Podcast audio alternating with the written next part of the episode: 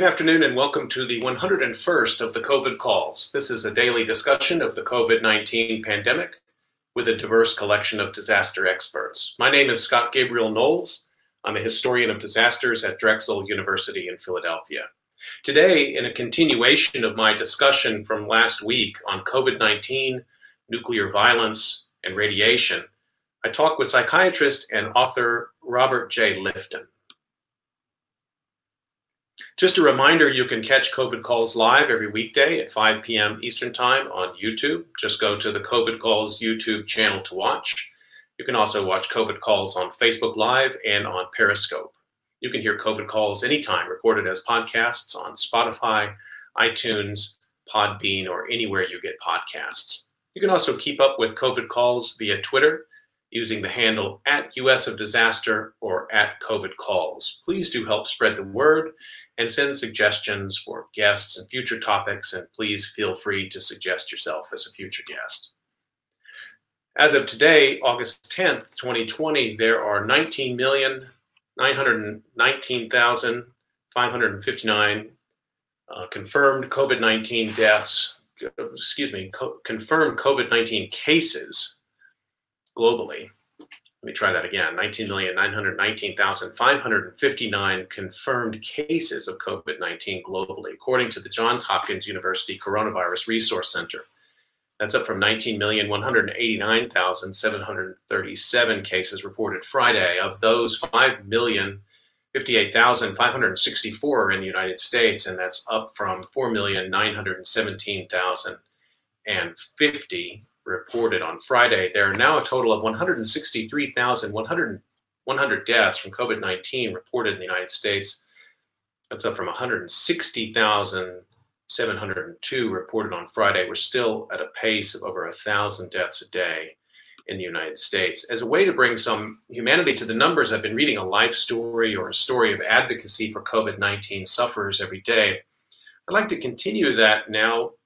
I'm going to read today actually is part of the text of a peace declaration which was read by the mayor of Nagasaki, Japan, Tomohisa Taue, which was read at a ceremony to mark the 75th anniversary of the atomic bombing of Nagasaki, which was 75 years ago yesterday. And so these are the words of the mayor of Nagasaki. Exactly 75 years have passed since the day our city was assaulted by a nuclear bomb.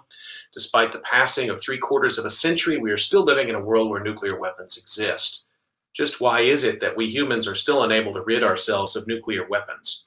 Are we truly unable to abandon these dreadful weapons that so cruelly take lives without even allowing for dignified deaths and force people to suffer for entire lifetimes as a result of radiation? Songwriter Kino Fumio lost his wife and children to the atomic bomb on that August 9th, 75 years ago and went on to express his sadness and feelings about peace through music. In his memoirs, he wrote the following. Again, this is related by the mayor of Nagasaki yesterday. The tragedy that unfolded beneath the reddish black mushroom cloud that spread out on that day is deeply embedded in my heart.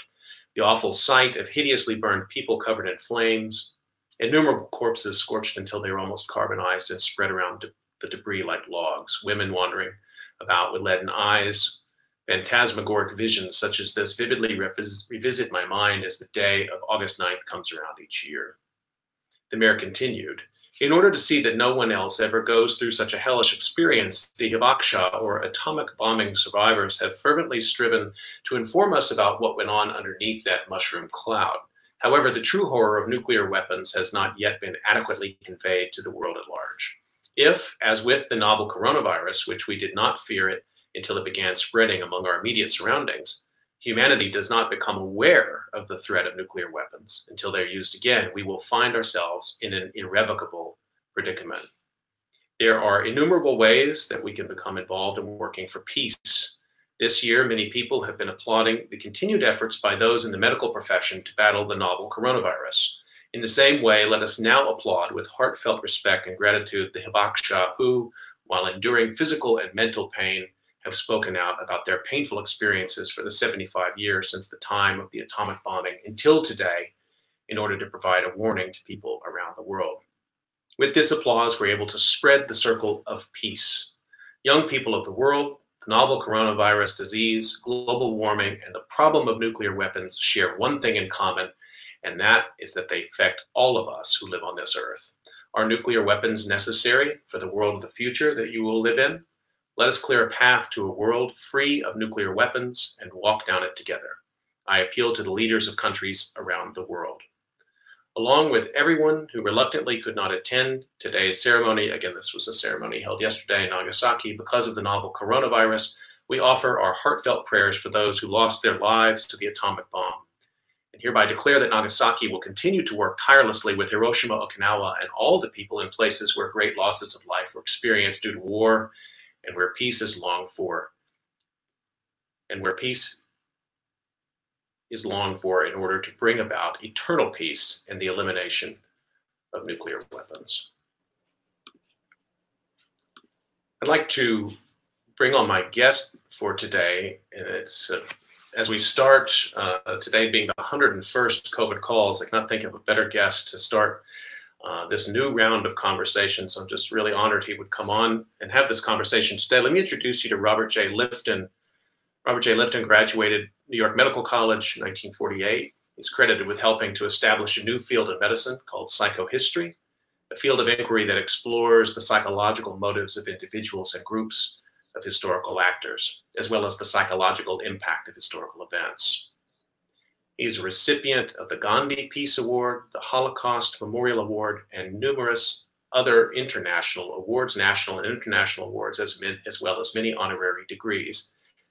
He's published many books, uh, one that is essential reading for everyone, and uh, one of my favorite books, Death in Life Survivors of Hiroshima, which won a National Book Award.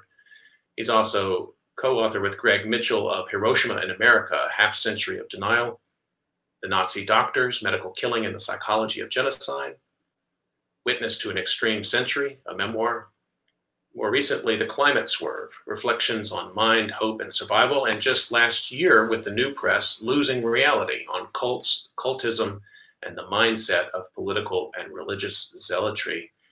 Robert, thank you so much for making time. It's great to see you today. I'm happy to be with you, Scott.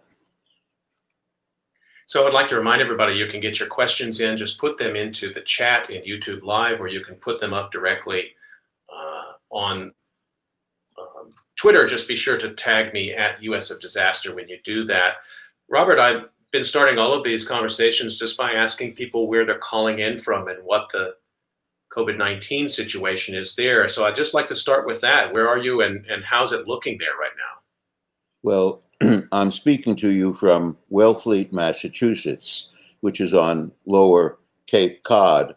Uh, and I've had a home here for, well, more than 50 years.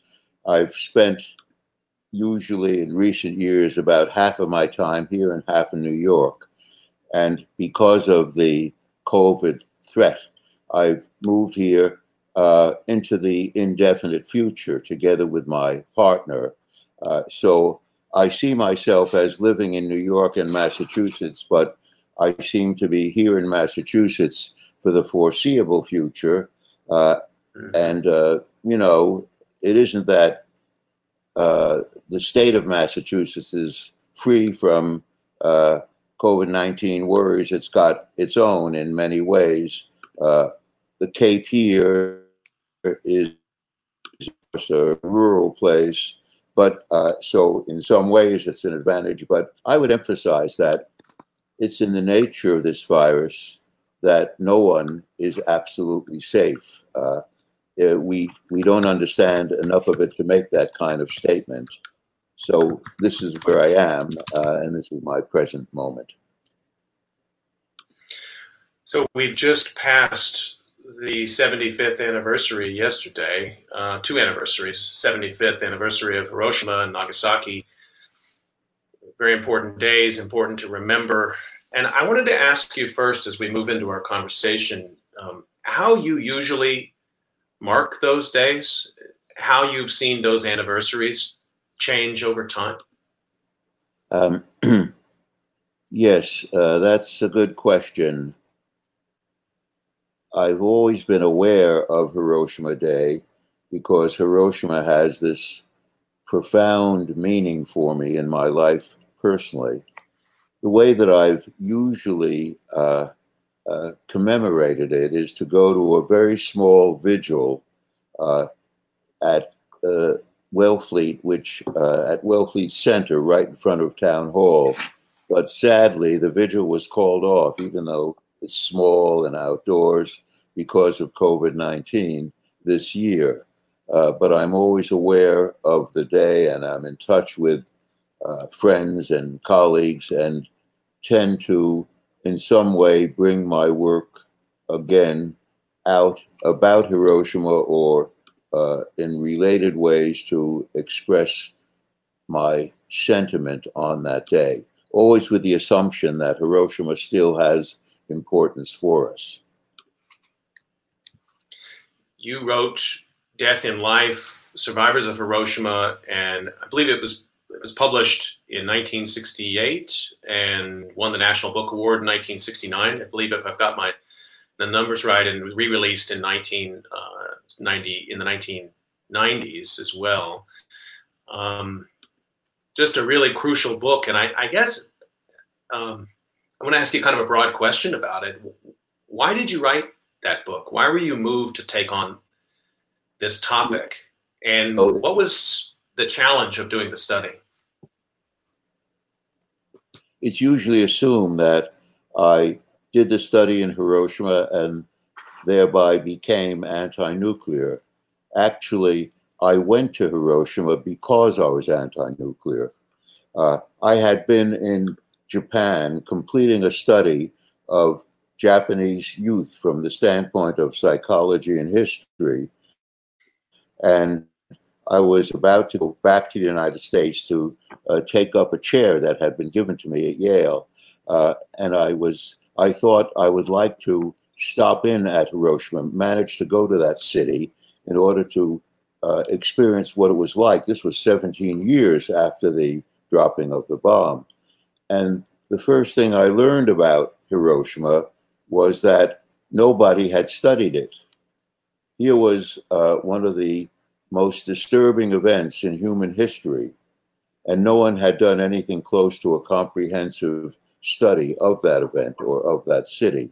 Uh, there were reasons for that. Japanese had come and had done partial studies, but had understandably been preoccupied with helping people, uh, and for various reasons, uh, no overall study had been attempted. Uh, I was able to uh, stay in that city, make arrangements with my university, uh, and first begin to talk to people at great length about what had happened to the city, and then finally, systematically initiate a series of interviews with a standing protocol uh, in what I took to be uh, a, a, scientific interview study. So uh, the first finding came to me before I had uh, really done uh, a, a depth interview with any Hiroshima survivor. I came to a kind of conclusion that um, mm-hmm. it's only a little bit exaggerated to say that the more important an event is, the less likely it is to be studied, at least in a very large, uh, inclusive way. And for, there are reasons for that. It's very hard to study a large event. You have to modify your approach. You can't use your standard professional approach. And it also uh, can be uh, difficult to uh, in any way uh, confront something so large. No model for studying an event this large, though one does have to bring uh, one's professional knowledge and experience. So, in the process of studying Hiroshima, I had to evolve or extend a model I had begun to use uh, in this psychohistorical work I'd begun in my earlier study in Hong Kong of Chinese thought reform. In any case, uh, I did embark upon the study and lived in Hiroshima to do that study uh, in the spring and summer of 1960. I visited uh, Hiroshima for the first time in 2015 after having read and studied it throughout college and, and graduate school. And even then, You know, I'm having trouble. Uh. I was I was overwhelmed by the experience. And I, wonder if you could say, I mean, what did the city? You said you were there 17 years after the bombing, but it at that time the Peace Memorial was was not even open or was just opening. I mean, it was still a city that was shaking off even still the physical impacts, not to mention the psychological impacts, right? Well, the city was kind of a, a mixture. It had been in many ways physically rebuilt, and it's an attractive city, as anyone knows when he or she goes there. But at the same time, yes, there were residual evidences of the weapon. Uh, and more than even the physical evidences, uh, there was everywhere uh, uh, evidence psychologically in talking to people uh, about what had happened 17 years before. Hiroshima had become more the world's model than Nagasaki, and Nagasaki could justifiably often consider itself relatively ignored. But Hiroshima was the first uh, city on which to have uh, a nuclear weapon dropped on a, an exposed population. Uh, and as the first, uh, it, uh, it, in a sense, became the locus for world concern about it.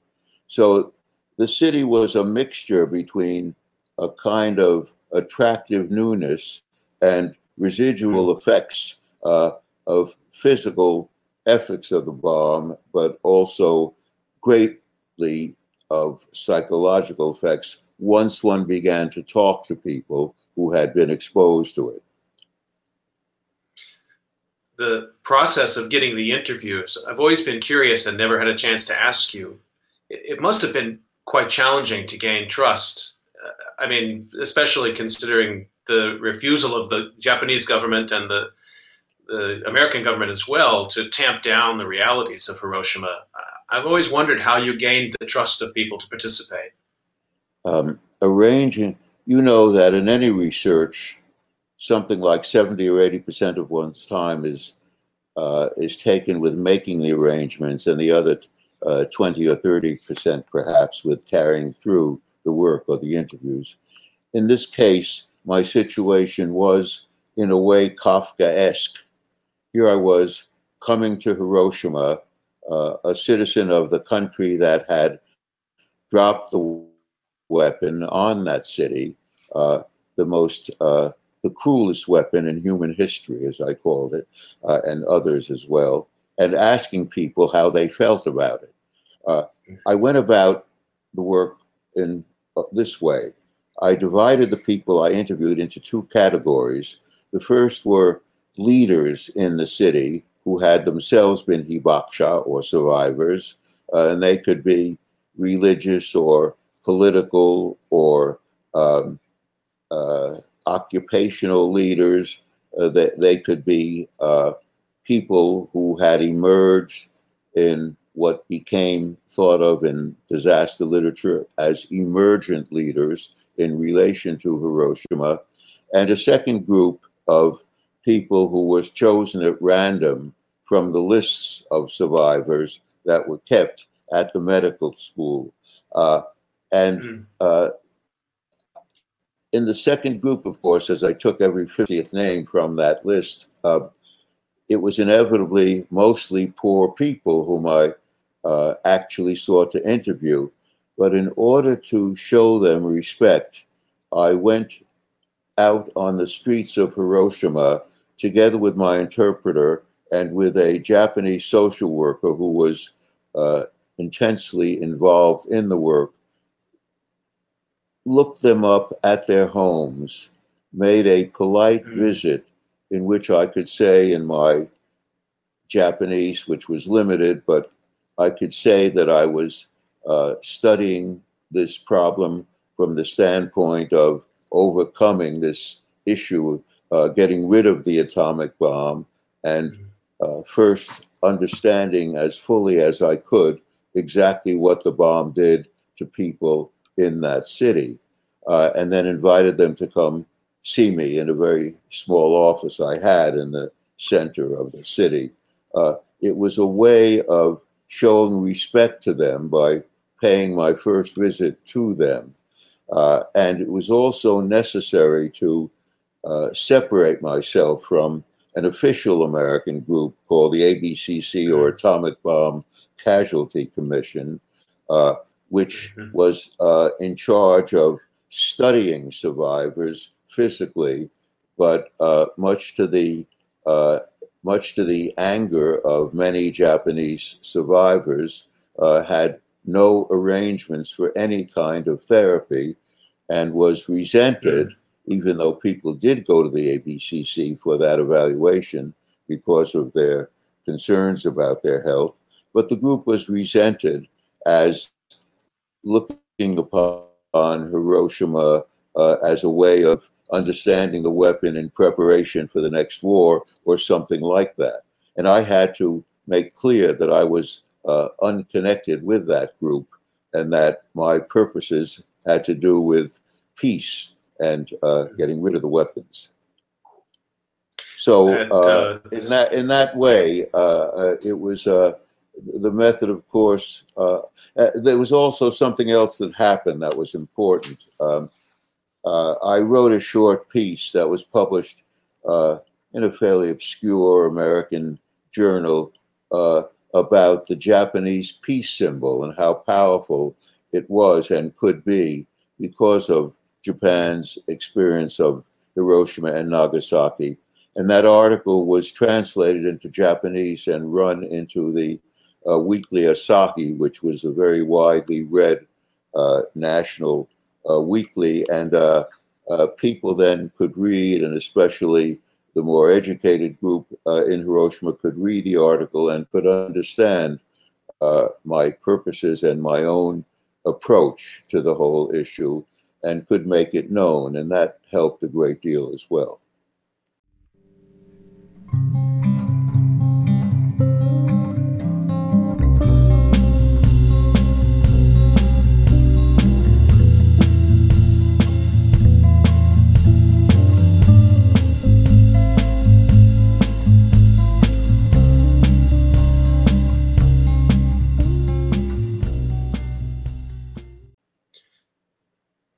I read at the beginning the statement from the mayor of Nagasaki, and I know that these statements are released uh, by the mayors of Hiroshima and Nagasaki. It's a great tradition, actually, and those statements are fascinating to go back and read over time. But they they not only talk about the importance of the memory, but also the living activism, um, the statement against, and not to forget that the world still has many thousands of nuclear weapons. And I wanted to turn with that in mind to your some of your activity uh, in the anti-nuclear movement, particularly with the International Physicians for the Prevention of of Nuclear War, and again, sort of connect that back to your to your research with Death in Life.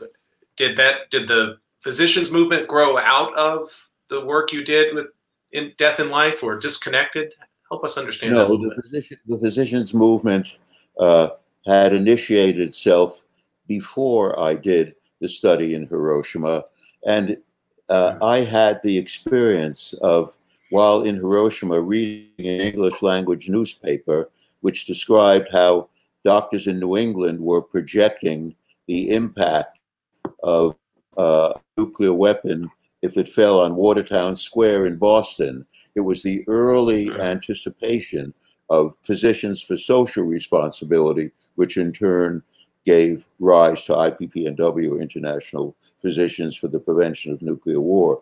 And of course, I joined the group they were forming uh, as soon as I returned to the United States.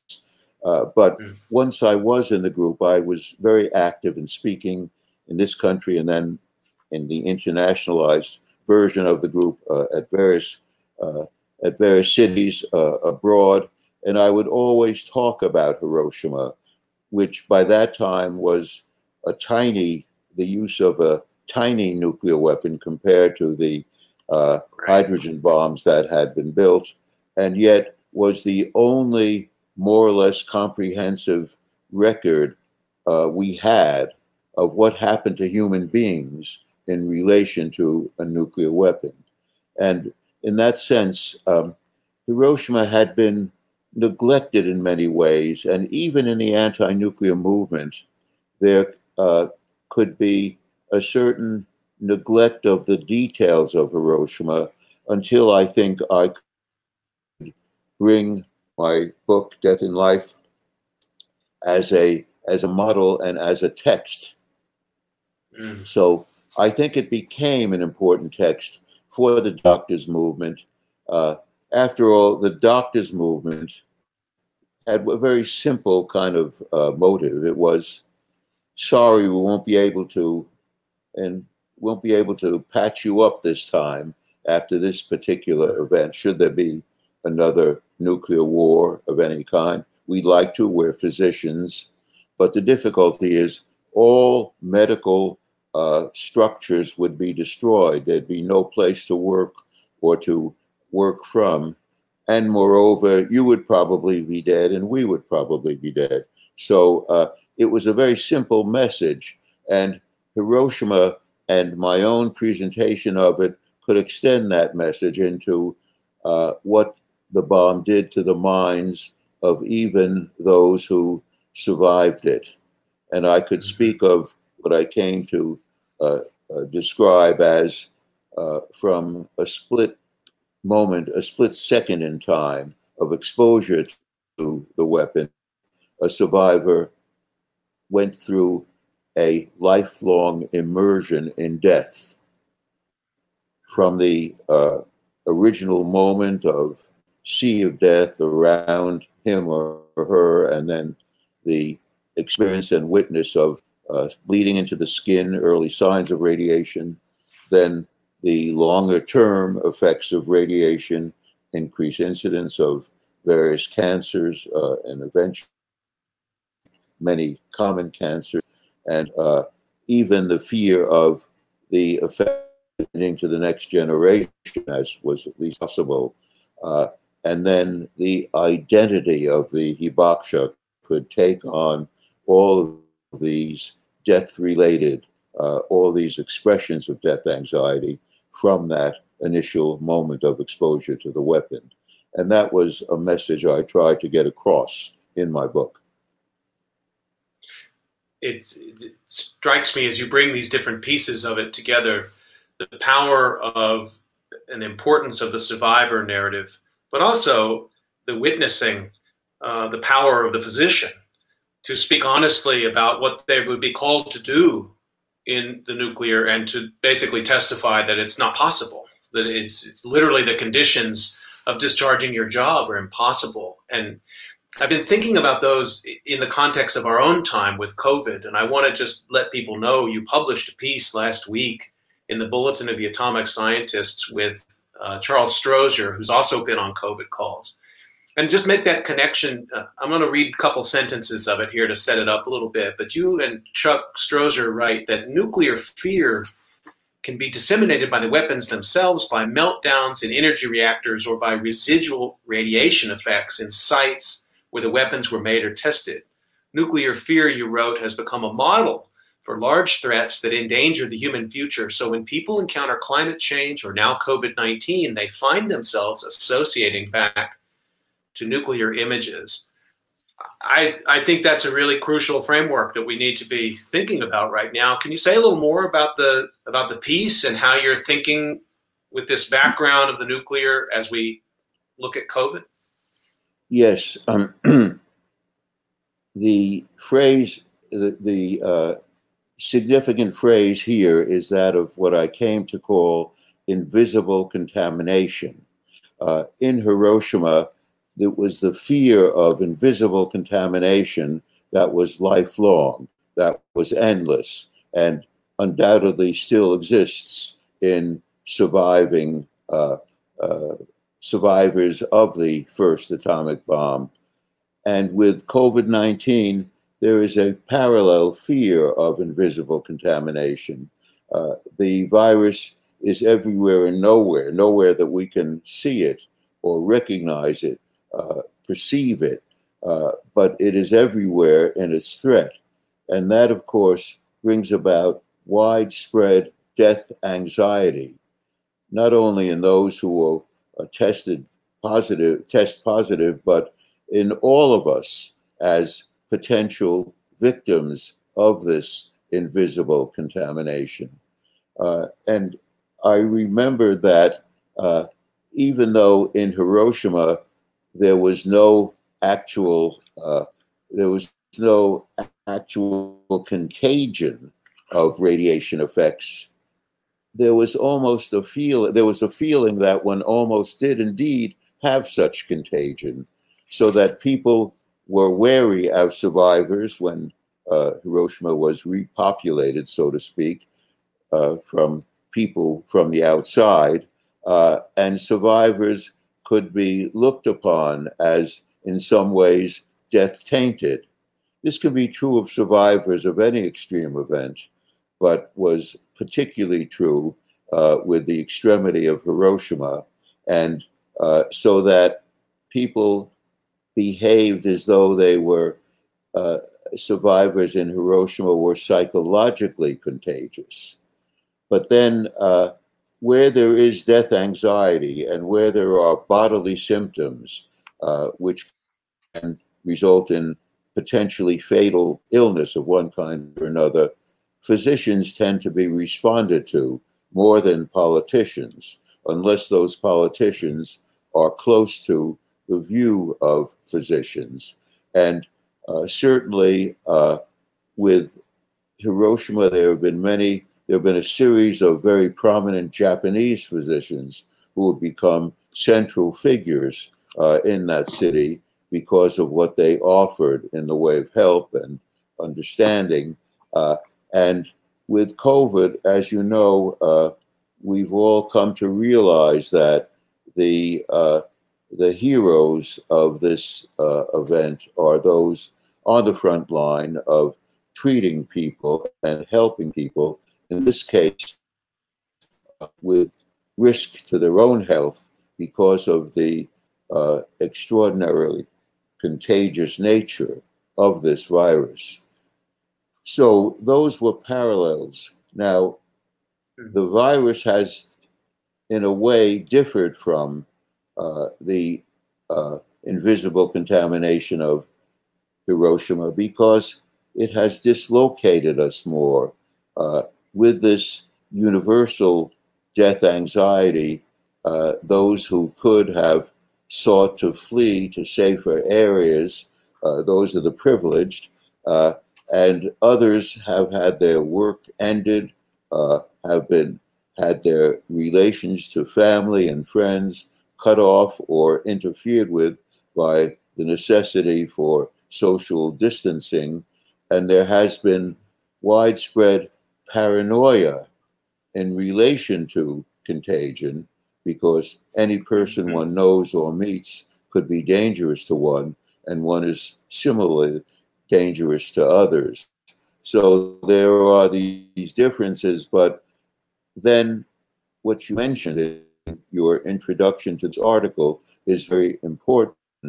We made clear in the piece that nuclear threat has become the model for the most extreme kind of disaster, so that uh, even with 9 11, some people who were thought of Hiroshima or, or nuclear threat. And with 19, uh, the background of nuclear threat, which has never left us, even though it's been less consciously active in recent years, that uh, experience of living in a world of nuclear threat is called forth.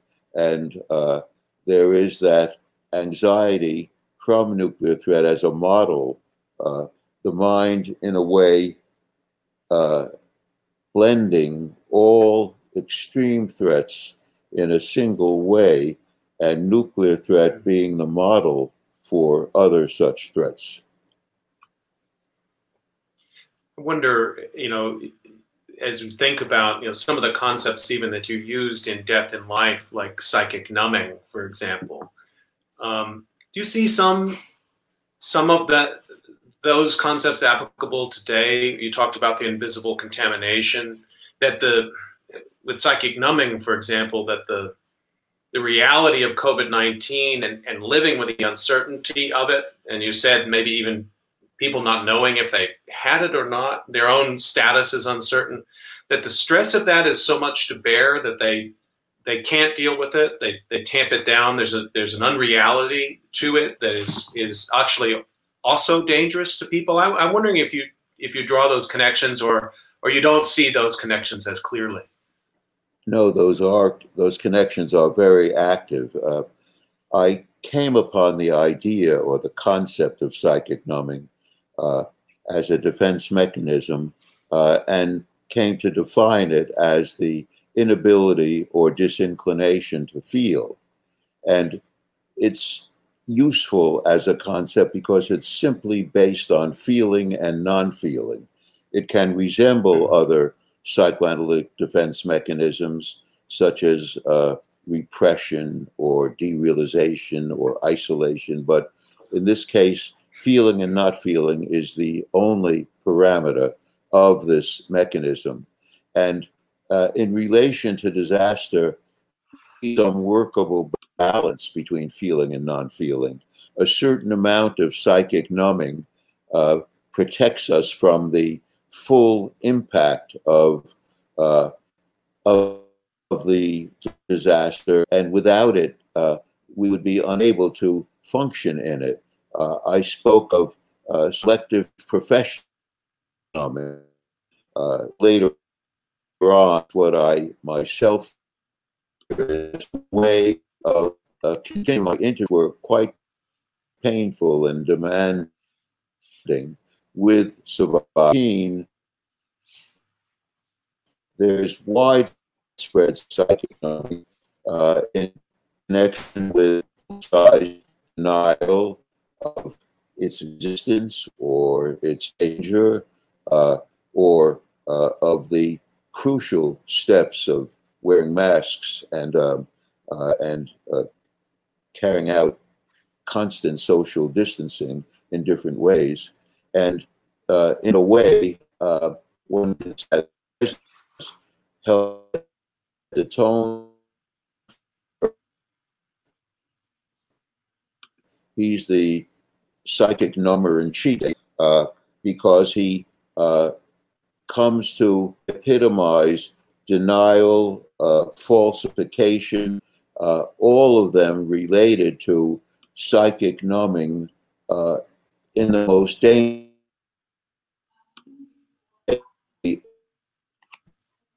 coming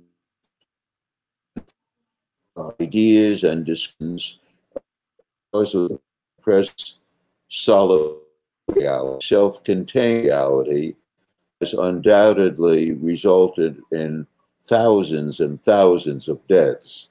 Uh, and in that way, President's combination of uh, uh,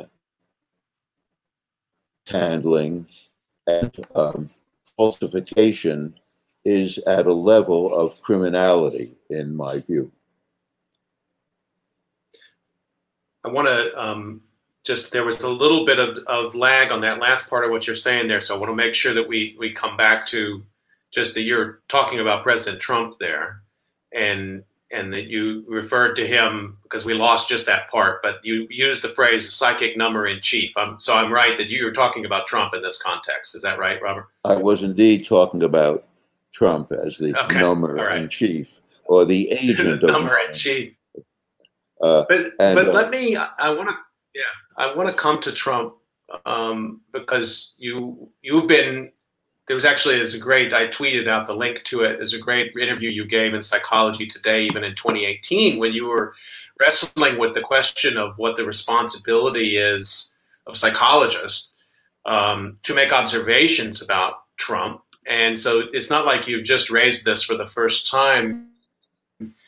Uh, you used a phrase in that interview that really struck me that that Trump was a purveyor of what you called malignant normality uh, already using a, a, pandemic kind of term there, but you were, as usual, prescient, anticipating something in 2018 about malignancy there. Um, what's malignant normality and, and how is Trump traffic in it? I came to the idea of malignant normality through my work with Nazi doctors. Um, the Nazi regime created a reality in which the German doctor at the ramp in Auschwitz, selecting Jews for the gas chamber, was carrying out what was expected of him. He was doing his job. Uh, this was the malignant normality of Nazi Germany. But malignant normality is not limited to Nazi Germany. And we had our own and have our own version of malignant normality with the Trump administration. Malignant normality here includes lying, uh, uh, various forms of cruel behavior toward large segments of the population, identification with dictators and rejection of allies, and many, and of course, uh, enormous advantages to the rich and profound neglect of the poor and those who are afflicted. All of these are the malignant normality that Trump imposes, not just Trump, but his followers, who are a certain segment of American society, impose on American society. And it becomes necessary for us to overcome this malignant normality. And the phrase I came to uh, had to do with uh, witnessing professionals. We mm-hmm. had to bear witness as professionals to the malignance of the normality. And we had certain forms of learning and experience in psychology, in this case, and psychiatry that could enable us to uh, expose this malignant normality uh, in a Trump led America. And psychologists or psychiatrists like myself who spoke out were embracing the identity of witnessing professionals, uh, professionals who make use of the knowledge uh, that their profession has given them as a means of uh, serving their society uh, and and exposing uh, ethical breakdown of the kind we have seen. And that's very different from a close hands on diagnosis right. that one can make of a patient. It's rather a, a recognition from what the person has said, from his public statements, and from his behavior. Uh, it's uh, an interpretation of characteristics of dangerousness uh, that we from our psychiatric or psychological training can recognize and expose. And so that's been a considerable movement among psychologists and psychiatrists, and I think it's had a certain impact on the society. There's a continuity there that maybe is worth just reflecting on for a second. That I wonder if you see Trump's behavior as significantly different from other presidents from uh, tr- from Truman on up to the present, who undoubtedly have info. You do see it as different. I mean, they certainly knew the nuclear threat was apocalyptic in scale, and yet they went forward building the nuclear complex. I'm curious how you how you distinguish because you were witnessing in those days too about the impossibility of of you know surviving uh, a global nuclear nuclear war. But you see this right in this moment we're in now is somehow different.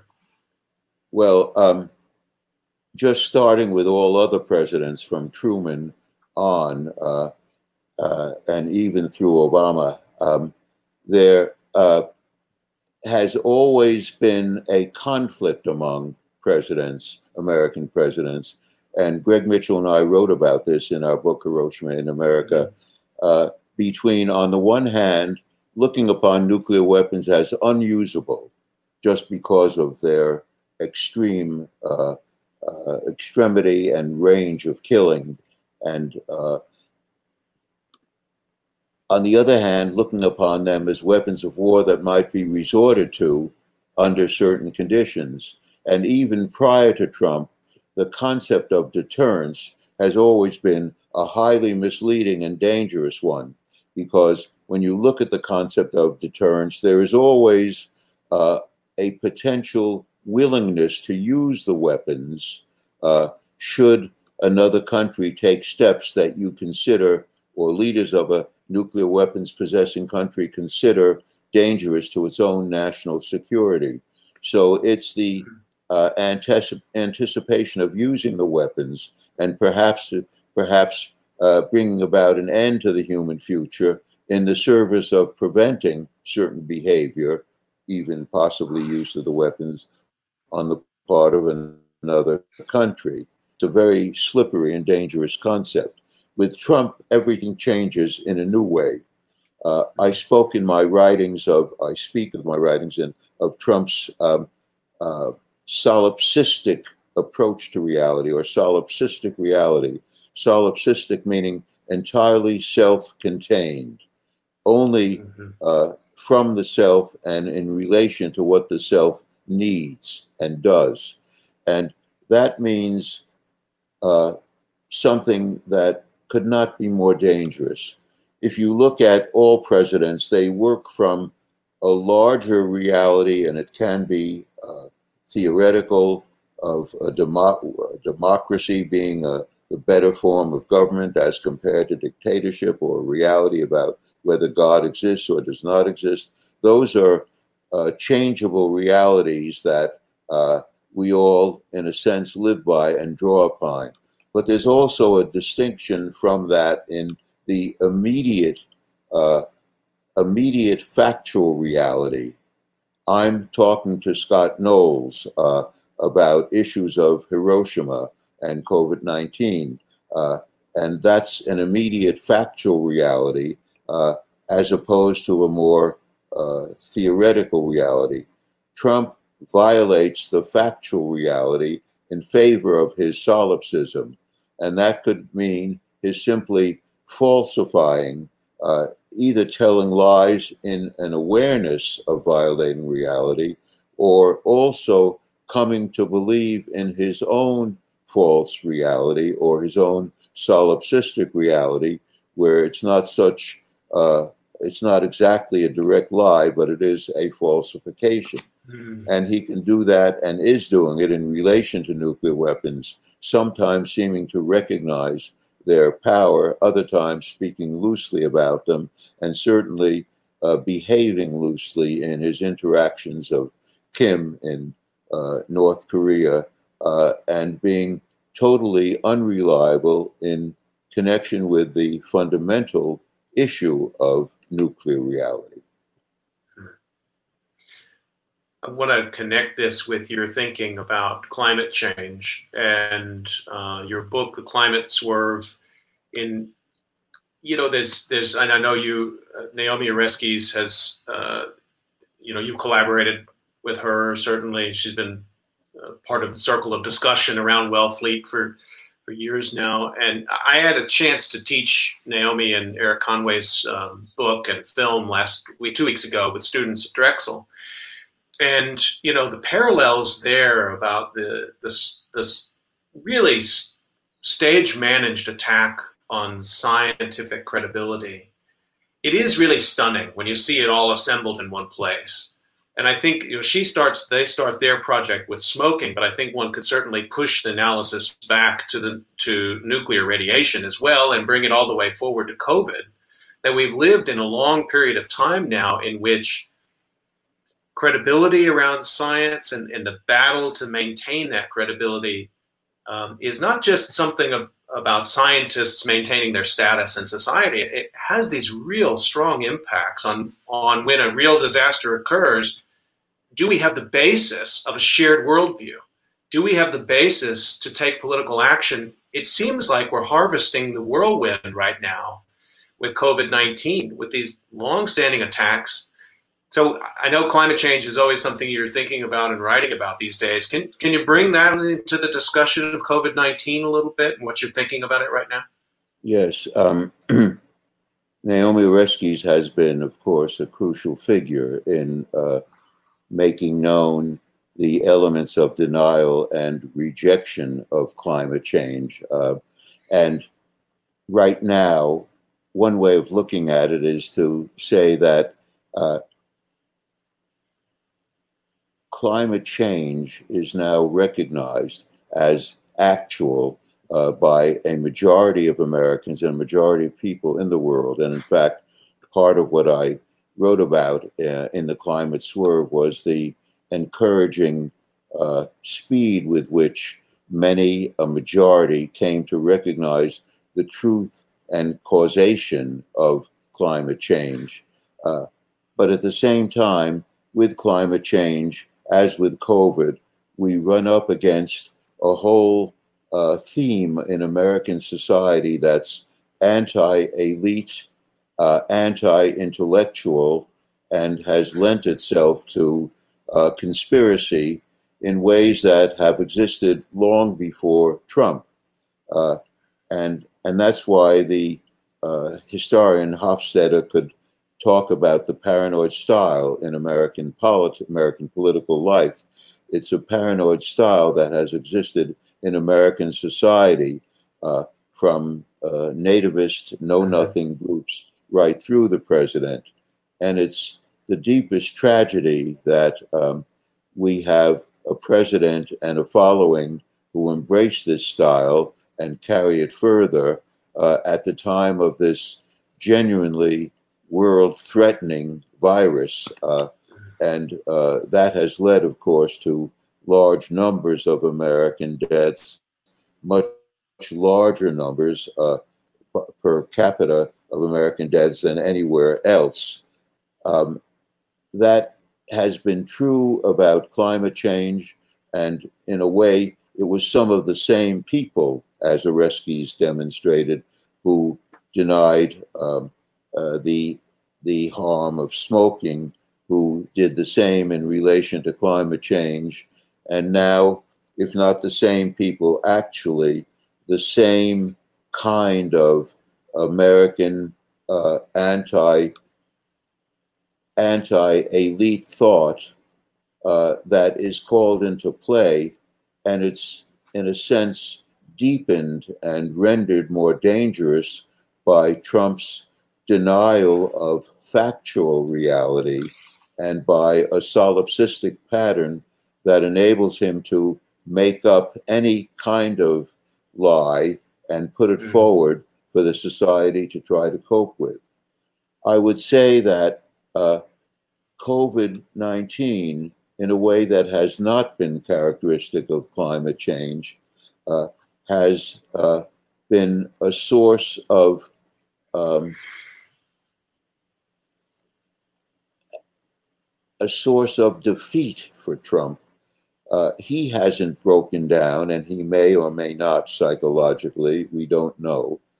But his uh, claim to control reality, uh, his claim to own reality, has broken down because of the physicality, the organicity of illness and death, which can be demonstrated and is demonstrated uh, and is ever present for the American public.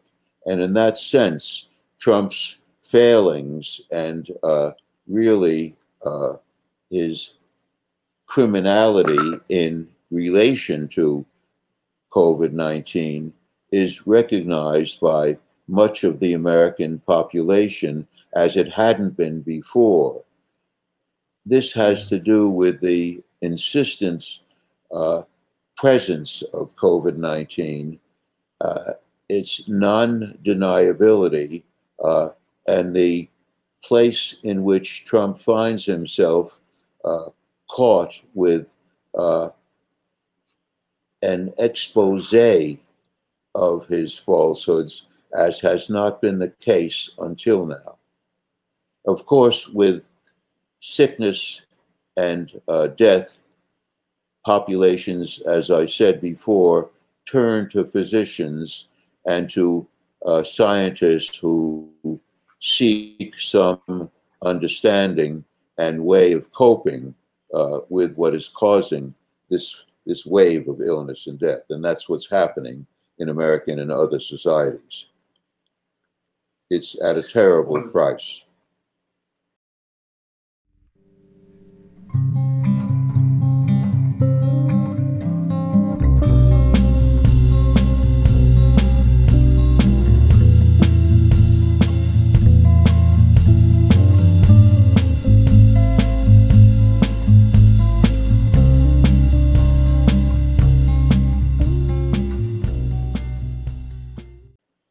Remind people that you're listening to COVID calls in my discussion today with Robert J. Lifton about the nuclear and about climate change and bringing that into the into the same discussion with COVID 19. Um, Robert, I uh, and you can still get your questions in. By the way, we're we still have a little more time. Get your questions into YouTube live chat, or you can put them up on Twitter. Just tag at US of Disaster.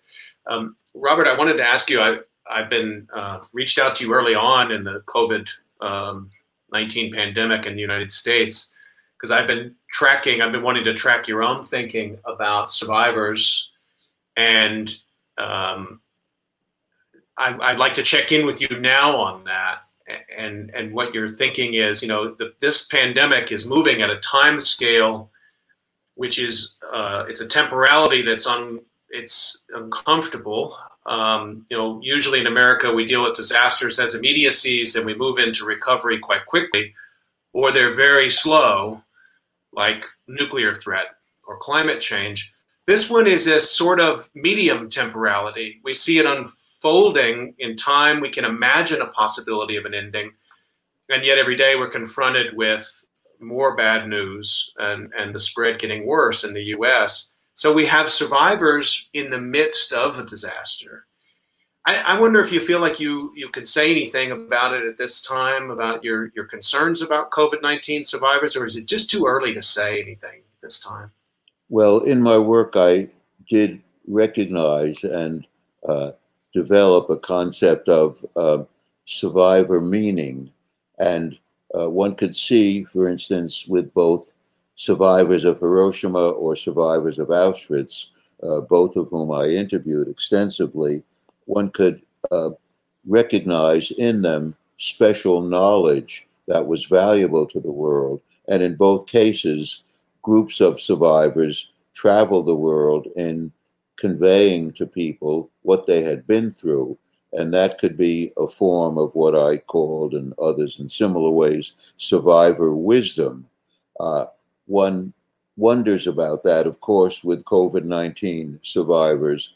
But as you suggested, we're very much in the middle of it, and we don't know still enough about the condition to understand how these survivors will fare. Will they have permanent deficiencies? Uh, how will the long of the experience uh, be a factor with them?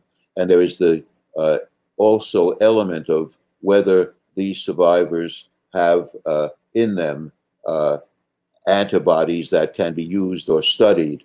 Uh, it's um, not a moment when we can recognize any particular pattern in survivors or, or their capacity to tell their story in a way that affects the world uh, concerning our approach to COVID 19. But I do think we should continue to uh, observe survivors and, of course, be helpful to them in any way we can, and to see how their survival affects their relation to society uh, and their voices and their impact on society. Uh, it's very much uh, in the middle of all this and too much uh, in, in a continuing immersion in it and a threat from it for us to recognize any clear patterns right now. I want to just come back to your piece with with Chuck Strozier in the Bulletin of the Atomic Scientist last week because you make a turn in the piece which I recognize now is sort of characteristic for you and and for Chuck, which is you also offer hope and you offer possibilities for solidarity and overcoming. And in the piece, you say, with either threat, you're talking here about both the nuclear and COVID 19, we have no choice but to call upon the remarkable capacity of the human species for adaptation such adaptation is by no means passive and must combine political will with scientific knowledge. What kind of adaptation do you think is possible right now in the midst of this pandemic?